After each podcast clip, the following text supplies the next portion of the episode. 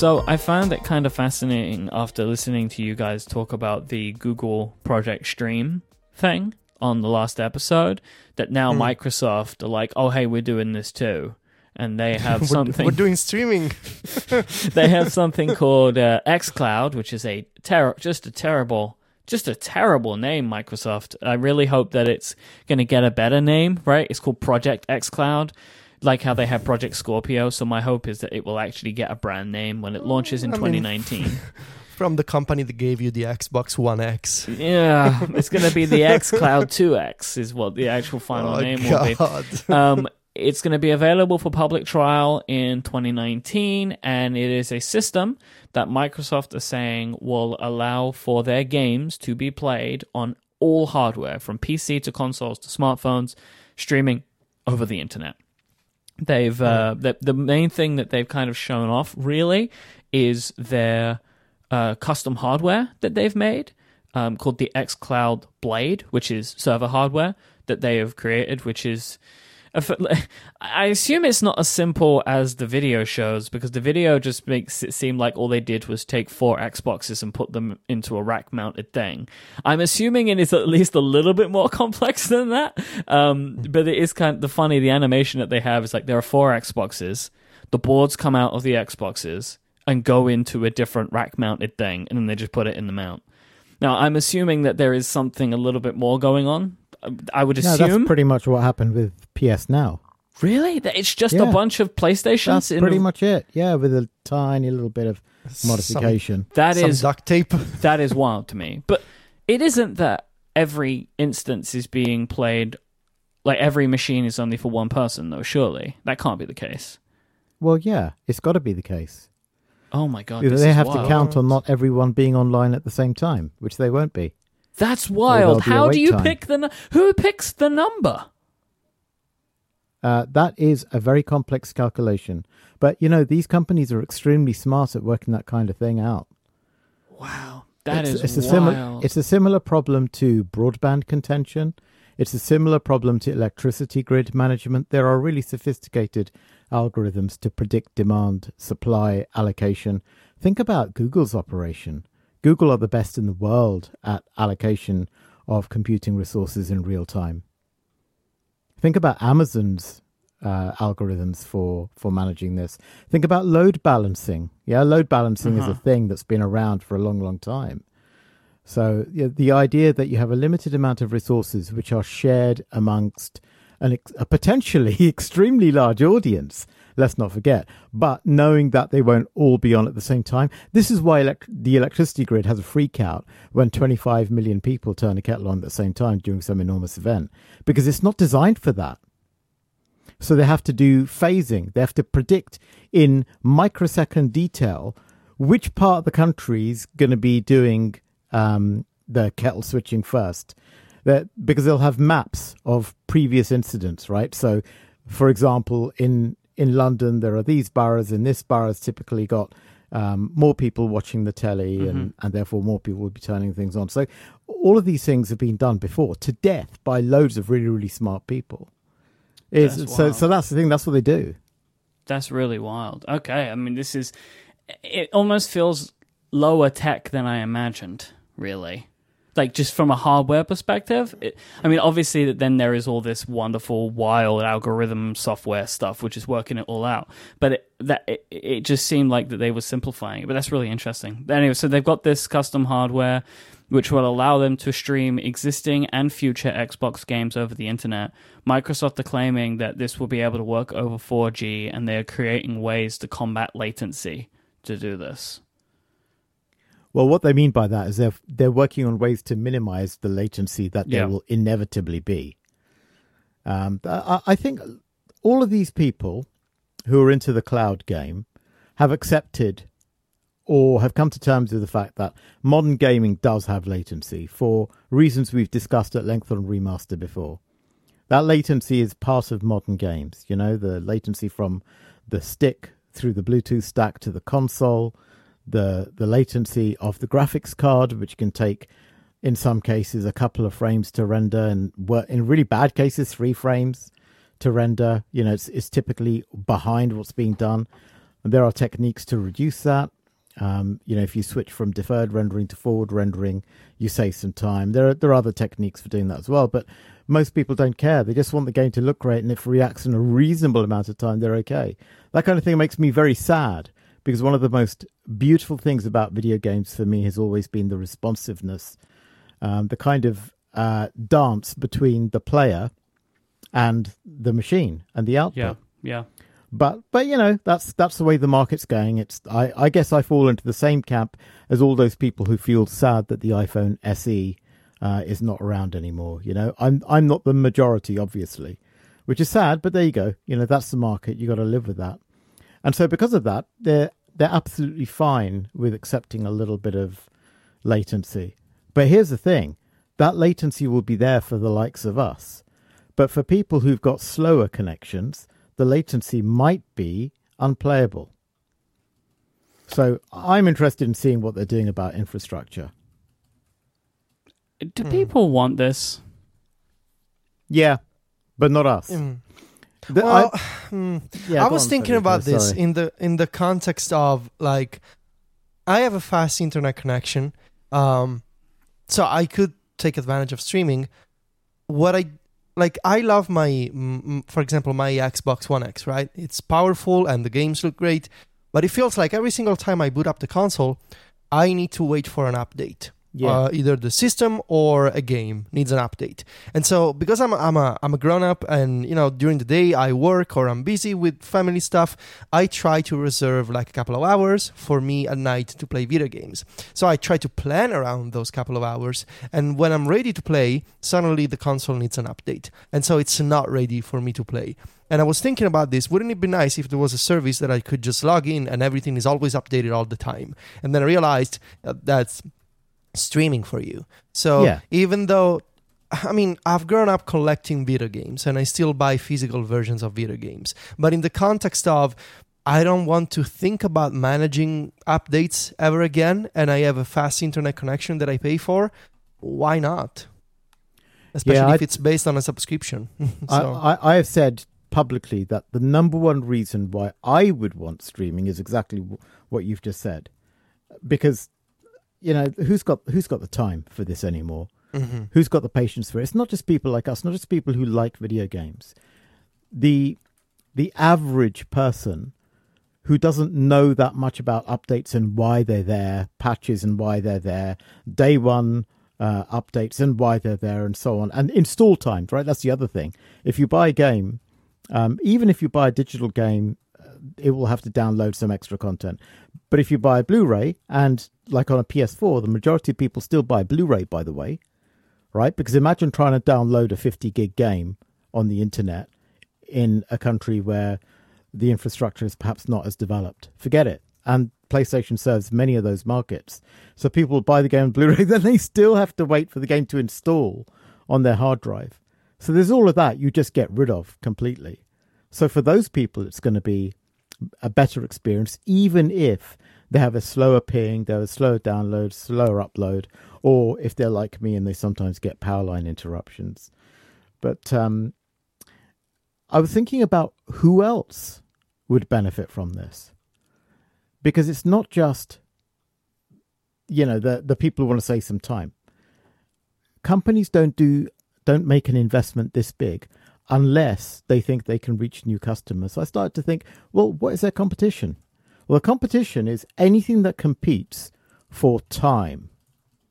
It's not anything that competes for money. People have got enough money to do both. It's in more emerging countries that are now building quite fast, where the middle classes usually only select one luxury at a time. And luxuries being things like white goods, like consoles, like motorcycles, like in India, for example. If you're middle class, you're not going to buy a console unless you've got some white goods, and until you've got like a small motorbike, right? Those are the priorities.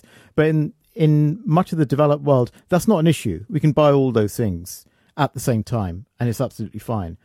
So if you wanted to expand your market, you have to think about your competition, and your competition is Netflix. Right, so for those people who, and anything else, frankly, that can be your time, your competition is Instagram. If you're PlayStation, if you're Microsoft, if you're Google, this is your competition. This is where people are going. This is where they're spending their time. Or hopefully they're listening to Remaster if they're really sensible. Mm-hmm.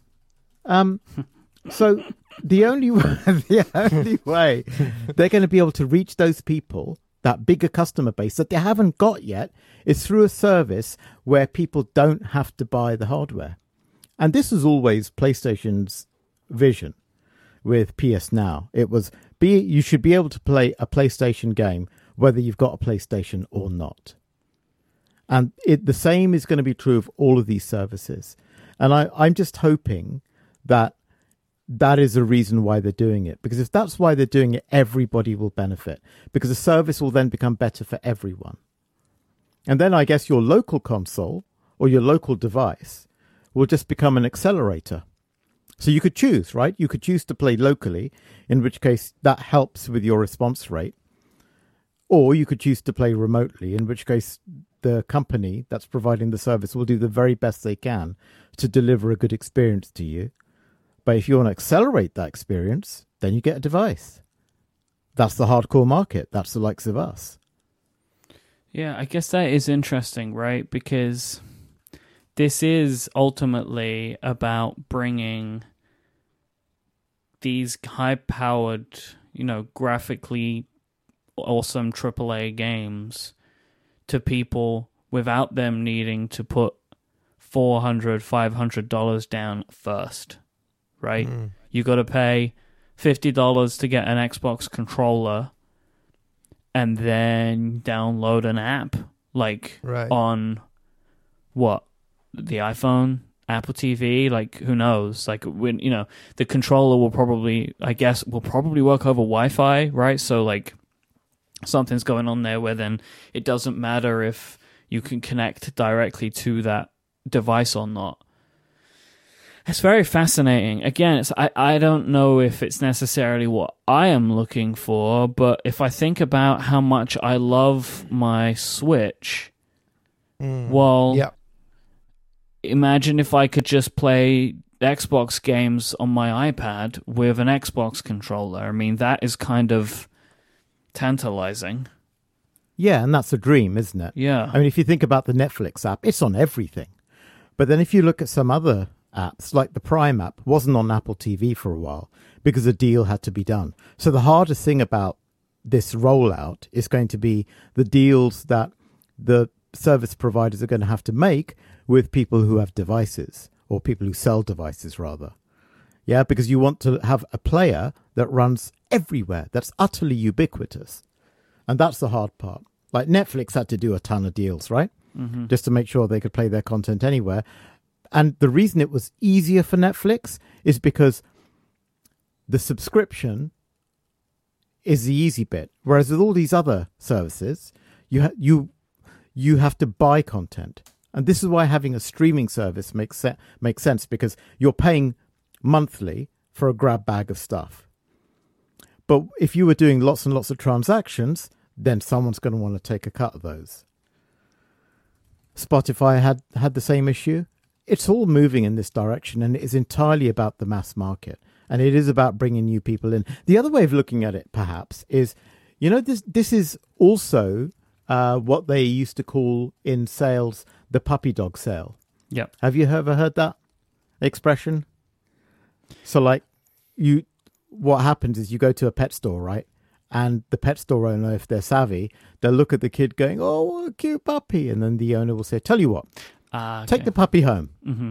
Take the puppy home for a week. And if you don't like it, bring it back. We won't charge you anything. That's terrible. It's a terrible way to sell a puppy, by the way. It's heartless. Well, but then that's works, it, right? So it works. It absolutely works, right? It absolutely works. So it's basically try this for free. It's what everyone does on the internet now. 30 days, nothing down. We won't even ask you for your credit card. Just try the service. And if you're hooked in, you're a customer. That's it. You don't resent the money that you give them. I mean, I guess all of us now have subscriptions to multiple software services, where 3 years ago, we wouldn't have even entertained the idea. And you might even have considered it slightly icky. But now, if you got a good service, I want to make sure that you're going to stay in business. I'm happy to give you that money. Take my money, in fact. And it's the same thing with something like this. Yeah. What happens is you get a situation where you get an upsell, right? So the puppy dog sale works in this context like this. You like the service and you go, you know what? This is so good, I'm going to buy a real PlayStation. I'm going to buy a real Xbox. I'm convinced now. These games are so cool. Give me the device. But, like, what are you going to get more? Like, what's the difference going to be? Like, what is the actual tangible difference that they will sell you? Performance. And they'll sell. Right. They'll sell maybe 1 out of 100 people that way. But it will all be about performance. So if you're sharing the load, it's just like whether you want to have contention or not. You know what? I guess it's kind of the difference between the PS4 and the PS4 Pro, right? Mm-hmm. Like, I'm trying to think of an analogy for it now. Like, that's a good one. You can buy a PS4 and you can play all the games, but if you want 60 frames per second with HDR in 4K, well, you got to buy the PS4 Pro. Kind and of it's X amount more. Okay, it's the Xbox. Let's go over and use your one then. Okay, yeah, you can buy an Xbox One S and you can get all of that stuff, or you can go and buy an Xbox One X and you're going to get 4K and HDR and 60 frames a second.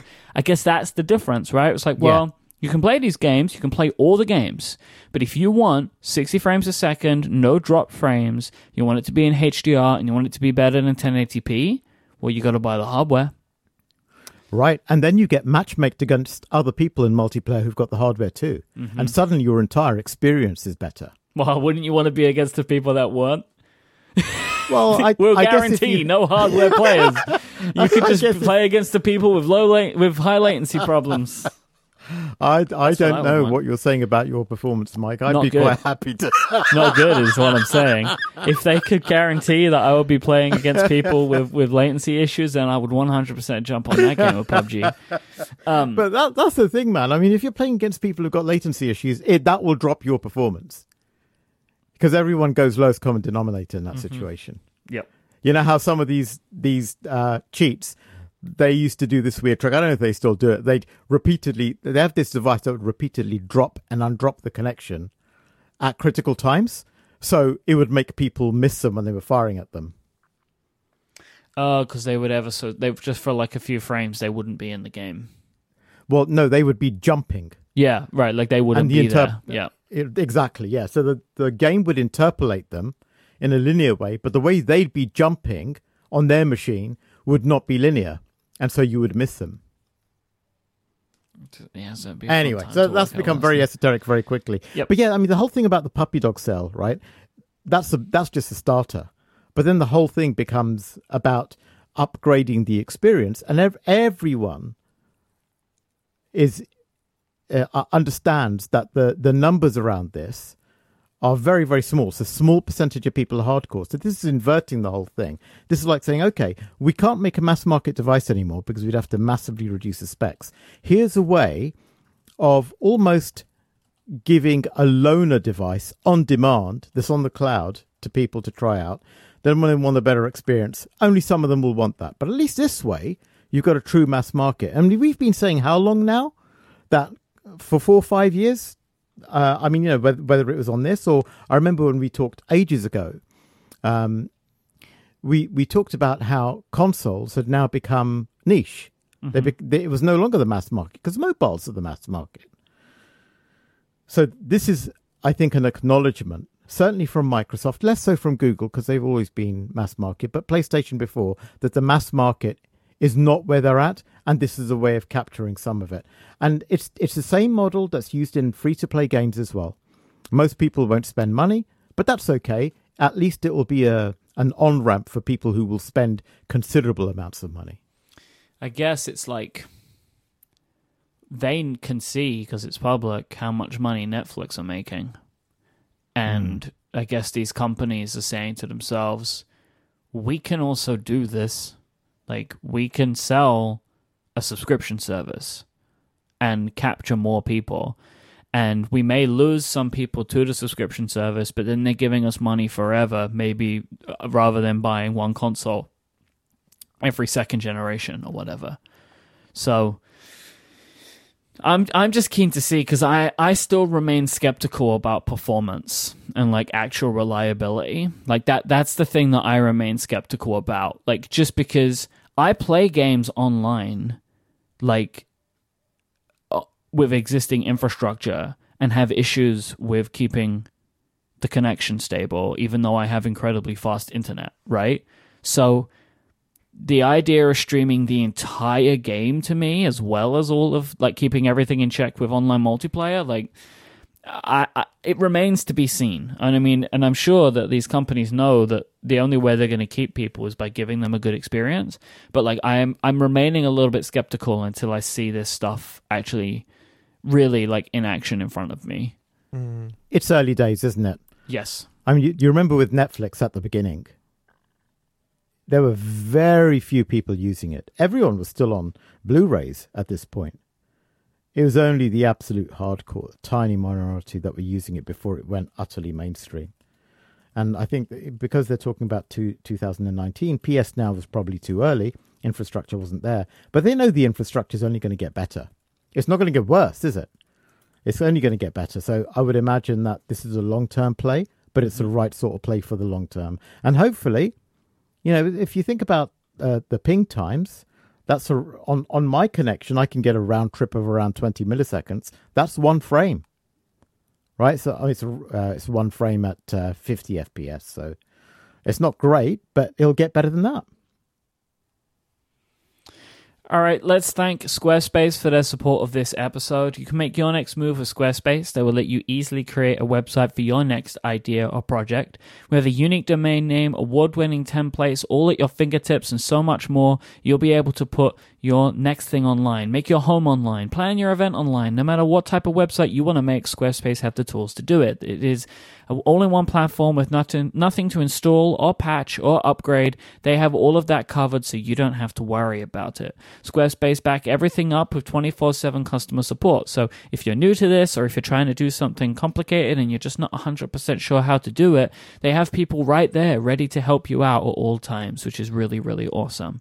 This is one of the reasons I've used Squarespace for years, because I just don't want to have to worry about all the complicated, tricky little things. And so having a system that is easy to understand is really key for me. You can sign up for a trial today with no credit card required just by going to squarespace.com/remaster. Their plans start at just $12 a month, but when you sign up, if you use the code remaster at checkout, you will get 10% off your first purchase of a website or domain and show your support for this show. Once again, that's squarespace.com/remaster and the code remaster to get 10% off your first purchase. Our thanks to Squarespace for their support of this show. Squarespace, make your next move, make your next website.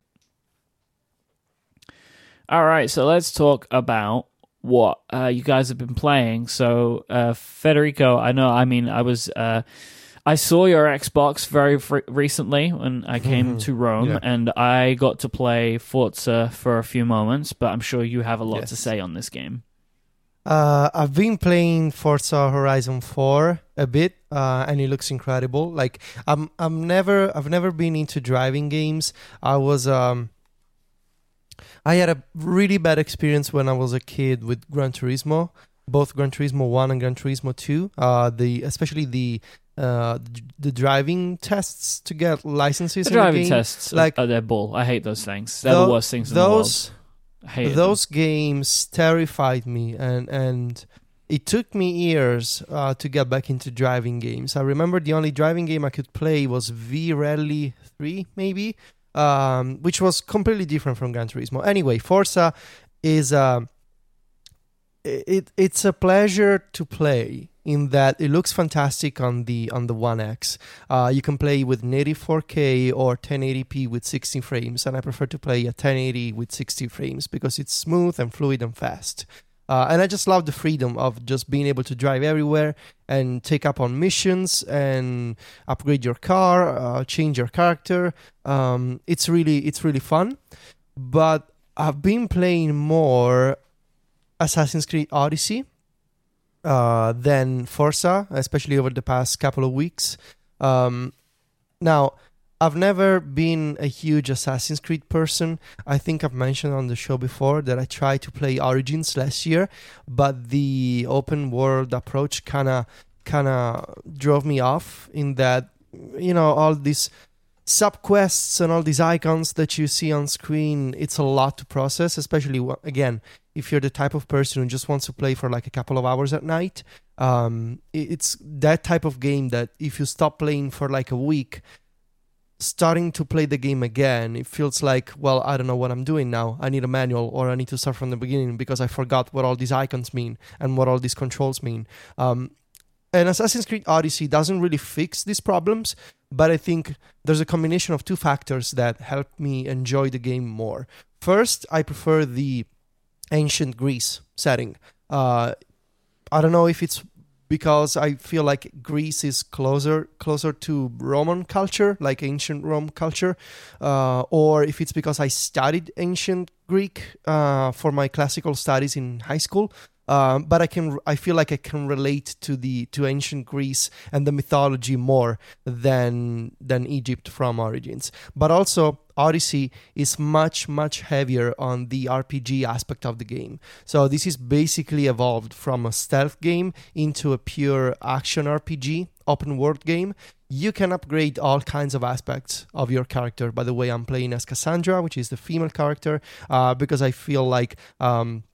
I watch a bunch of videos and I read the reviews, and it feels like the Cassandra storyline is very interesting. They and different stories? Yeah, I think they're slightly different.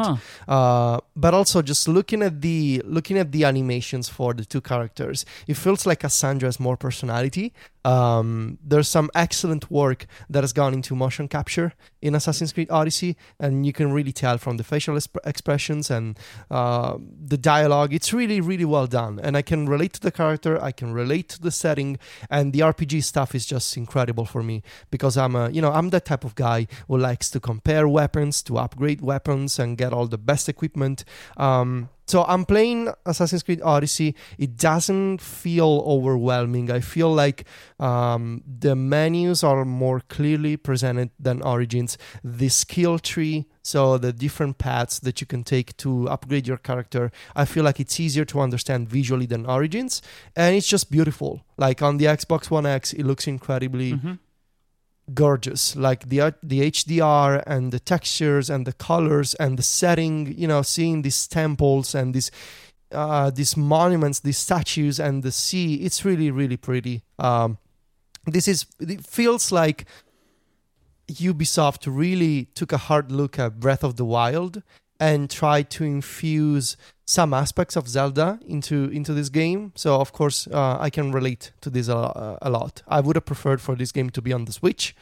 Still, it looks amazing on the Xbox. So that's what I've been playing. But, of course, there's a Red Dead coming up next week. Everything is so just like focusing around Red Dead. Everything is going to be paused for Red Dead, because I feel like I will put everything on hold. I made my pre-order for the special edition of Red Dead 2, and I will play Assassin's Creed until that comes out, but then I think I will just take a couple of months to enjoy everything about Red Dead. I am going to be traveling a little bit, so I'm going to be coming to Red Dead like a week after it's released, which I'm... a little bit upset about, but like, what are you gonna do? It's like, I've already pre-ordered it. It will be preloaded, and as soon as I get back from the tour, like that, I'm gonna be diving right into it. But Shahid, what have you been up to? I'm gonna surprise you, okay, a little bit. I've been playing incremental games, otherwise known as idle clickers, which some people say aren't games at all. But I kind of got a bit fascinated. You know, I have kids, as many of our listeners are well aware, some younger than others. And I kind of, you know, as an introduction to the idea of reward, they're really compelling. So I'll give you an example. I've been playing this game. It's a bit old now, called Egg Inc. Okay, I've played this. Oh, yeah? So... what do you do in this game? You just tap this button, or you just hold it down, and loads of chickens come out. Tiny chickens, loads of them, and they go and lay eggs, and you make money, and your numbers keep going up. I think it's actually eggs. I can't even remember. It's so small. My eyes are so old.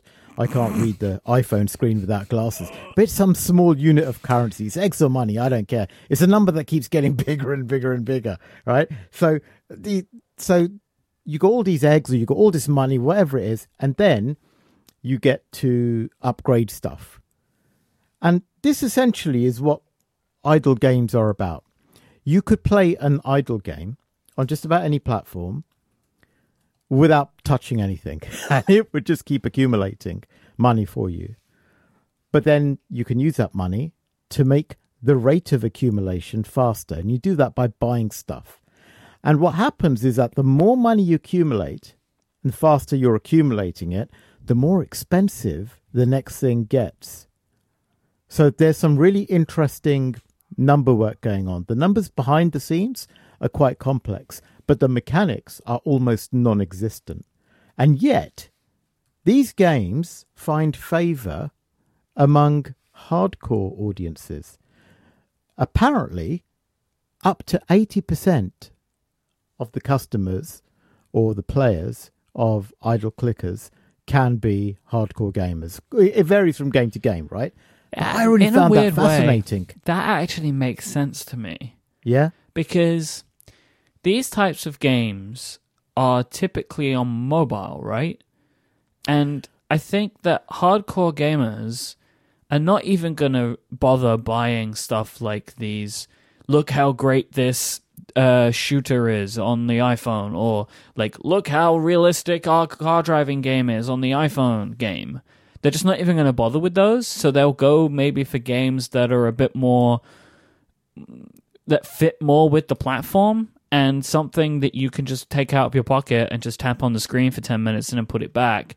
Kind of seems like it weirdly, to me, I think fits with the type of person who really loves video games, because it's a video game that you can just noodle away at while you're standing in line, but also isn't pretending to be anything more than it actually is.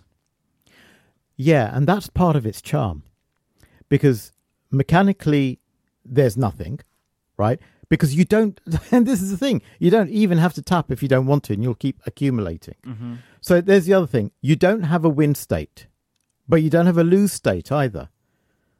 What you do have is a steady succession of rewards. So you've got these constant dopamine hits going on, which is really good for kids as a way of starting off. Because, you know, it's the way you raise kids, right? You reward them when they do something good. Mm-hmm. And then they'll want to do more of that. I think that's how you train dogs too, right, Federico? It's positive reinforcement. Yeah. It's pretty much it's the same thing. It's the same thing. I know. It's the same strategy, honestly. You know, if you see a baby do something cool, like starting to crawl or starting to stand or whatever, lots of shouting, lots of interaction, lots of hugs and kisses, positive reinforcement. So these games do this all the time. They're giving you these prizes, these amazing visual effects. You know, you will accumulate something and go, oh, cool, that's great, I've got this. And then they'll bring up a prompt, tap this to get this, because now you can buy this, and you tap in, it's a chest or whatever, and it opens up, and there's all this flashbang stuff going on the screen. You did great. And you're thinking, you know, your critical brain is going, I didn't actually do anything. But really, it's like when you're at a concert, you might not necessarily like what you're listening to, but everybody else is having a good time, so you might as well have a good time as well. You just go along with it. And after a while, it's like, yeah, this is cool. And then you start to get a feel for how the numbers underneath are behaving, because underneath the numbers can be as complex as a heavy skill tree-based RPG. And the interesting thing about these games is that these mechanics, which are still very light, get revealed over a very long period of time. Some of these games, and I haven't played them this long, Egg Inc. is the one I've played the longest. I've played loads of others though, and they're all cool in very different ways. Like, you've got stuff like infinite runners, you don't even have to do any running, and you can tap at the right times if you really want to, and you get further and further. Then there are these match 3 or match all the gem color type games, and they're effectively card battlers where none of your party ever dies. but you still carry on progressing. Magically, they keep getting revived. And all of these variations, the idea is really, really simple. You can do nothing and you will accumulate some currency. Or you can tap and you will accumulate that currency faster. And you do this in order to buy stuff that will make the earning of your money accelerated. That's it. That's the entire mechanic of the game. And then during the game, you will get prompts. You can buy this, you can upgrade this, and then you go through this incredible skill tree.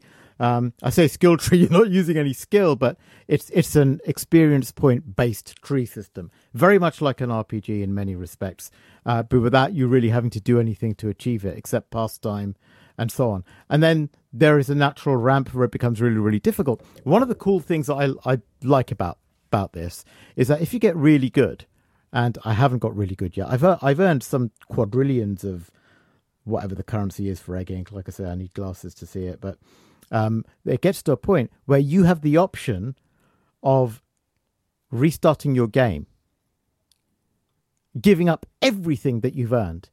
But the reward you get for restarting the game with nothing is you start off with much, much more accelerated rate of earning, which feels phenomenal. Like, because before, you're waiting and waiting. Now you don't have to wait. And it's such a rush getting all this stuff. I watched some videos of this, obviously, because I'm not going to play one of these things for, like, I think one example is you need to play for something like 200 weeks. And if you play that long, I don't get to do anything for 200 weeks anymore, especially not sleep. But watch some of these videos and see what happens. And then the rush you get from all of these things that are now being thrown upon you. And, of course, you can play against friends as well. And I say play against friends, do nothing against friends, or tap faster against friends. Look, the way I've explained it, right, makes you think, well, why would I want to play this? I thought that too. Well, the first time I saw one of these things. But you got to remember, a few years ago, I was tweeting stuff about this that was not very kind.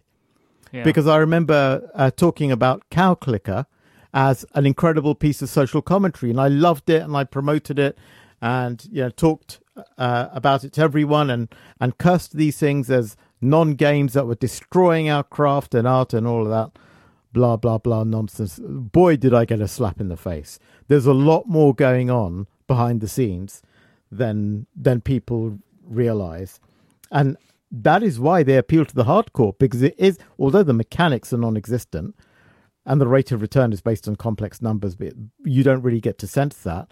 The cool thing about it is you still feel like there's a sense of progression. And human beings love progression. That's the beauty of these games. You feel like you're getting somewhere all the time.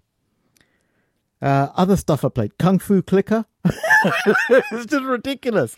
You got to try it. It's really ridiculous. And the thing in Kung Fu Clicker that's slightly different is that they started to increase the number of interactions. So from time to time, you get interrupted. You've got these levels in your game that you can scroll up and down, and you see attackers coming in. You can tap on them really fast to beat them up. It's just like a little bit of distraction during the game. I've actually been playing a game that I think has some of these elements in it, and it's called Pocket City. Oh, yes. This is really good. It's like a $4 game. And it is, I think, halfway between a clicker and SimCity. If you like SimCity type games, I really recommend this one. It's pretty easy, and most of the time you're just tapping on things, and building more here, making more money, building more buildings, upgrading this building. It's really low kind of effort. It's not a really because some of these games can be super intense, right? The Simpsons, and it just gets too much. But I found this one to be a lot of fun, actually. I spent a few days kind of really, really digging deep into it, and I think it's worth checking out. I love that it has no in-app purchases. That's what I really love about it. And I'm probably gonna do kind of what you said, start over again. I got to a point where it just gets less exciting, kind of when you get kind of towards the end. I really liked it. It's just a really great fun little game to have on your iPhone. Now, I am. I mentioned I was going on my tour, right? So I don't. But honestly, Pocket City was the game that I brought today as the game that I've been playing. I haven't really been playing much else recently because I have come back from a trip and I'm about to go on another trip. But I wanted to talk about the selection of Switch games that I've loaded onto my Switch to take with me on my kind of 2-week trip. I'm playing through Mario and Rabbids again. Interesting. Okay. It's a really fun game, and me and Tiff are going to be talking about it on Playing for Fun on our next episode, so I wanted to start again and play through. And I'm planning to also check out the DLC. It's like the Donkey Kong DLC. So that's just a fun game. Like, I enjoyed it the first time. It was a surprise. Like, if you haven't checked out Mario and Rabbids, I actually do really recommend it. It's like, it's a surprising game with a lot of entertaining elements to it. I've downloaded Towerfall. I spoke about Celeste, right? This was the game before Celeste, and the Switch version has the character Celeste in the game. Nice. Towerfall is mostly like a multiplayer game. I haven't actually looked into how much single player-y type stuff you can do, or if you can just kind of play it as one player against the computer, which I'm assuming you can. But I've been meaning to check this out again for a while, so I've downloaded that. I've got Undertale, which I know that like everyone speaks so highly of Undertale, right? But I don't really know anything about the game except that it was pretty controversial. So I'm looking forward to checking that out. Have either of you played Undertale? No, I'm familiar with it, but I haven't played. Okay. I played it for about an hour and a half, which means absolutely nothing. Right. I looked at it out of respect, really. Sure. Because so many people that it got really close to it. And was for a lot of people Game of the Year in the year that it came out, because it came out on PC a few years ago, and then it came out for Switch real recently. But it was a game that was rated very, very, very highly by a lot of people for its storytelling and stuff like that. Because my understanding is like the main thing I know about the game is it is possible to beat this game without ever killing anything. Yeah, I think that was the point. That's one of the big things about this game is you can, but there are ramifications, and the ramifications can make you feel bad. So I'm interested to see how that plays out. Like, I think Undertale might be like top of the list for me out of the other ones that I'm mentioning. I got the Gardens Between. Haven't played any of this yet, but I saw it on a Nintendo Direct, and it was very pretty. Like, it just looked like a really nice game. The graphics were nice, and like the way that the levels moved and stuff just looked really engaging. I don't even really know anything about what this game is about, but on its website, it has like 2 million awards. So, like, you know, it's got like IGF 2018, Visual Arts Excellence Finalist, Mix Seattle, Best of Mix, Rocket Beans, Most Innovative, Free Play 2018, Best Vid, like, it just goes on and on and on. PAX Rising 2017, Indie Showcase Winner, like all these kinds of things. And it looks like that kind of game. Like, the animations looks really cool. So I'm going to check that out. It's on PS4, Switch, and Steam, but of course I have it on the Switch. Mm-hmm. And then the last one that I'm taking with me is Guacamelee, which is a game. The first one? The Super Turbo Championship Deluxe Edition, or whatever it's, you know. Sure. It's actually called Super Turbo Championship Edition. It's the kind of, I think it is the original game with a bunch of stuff added to it to like make it one big package. I don't know if it's one and two, or if it's just one. I'm actually not sure about that, like how that, but it is the game that they sell. So anyway, but yeah, I like that game enough, and it just came out like this week for the Switch, and that's a game that I remember really enjoying, and I've played it a couple of times actually, so I figured it just felt like a good one for the library.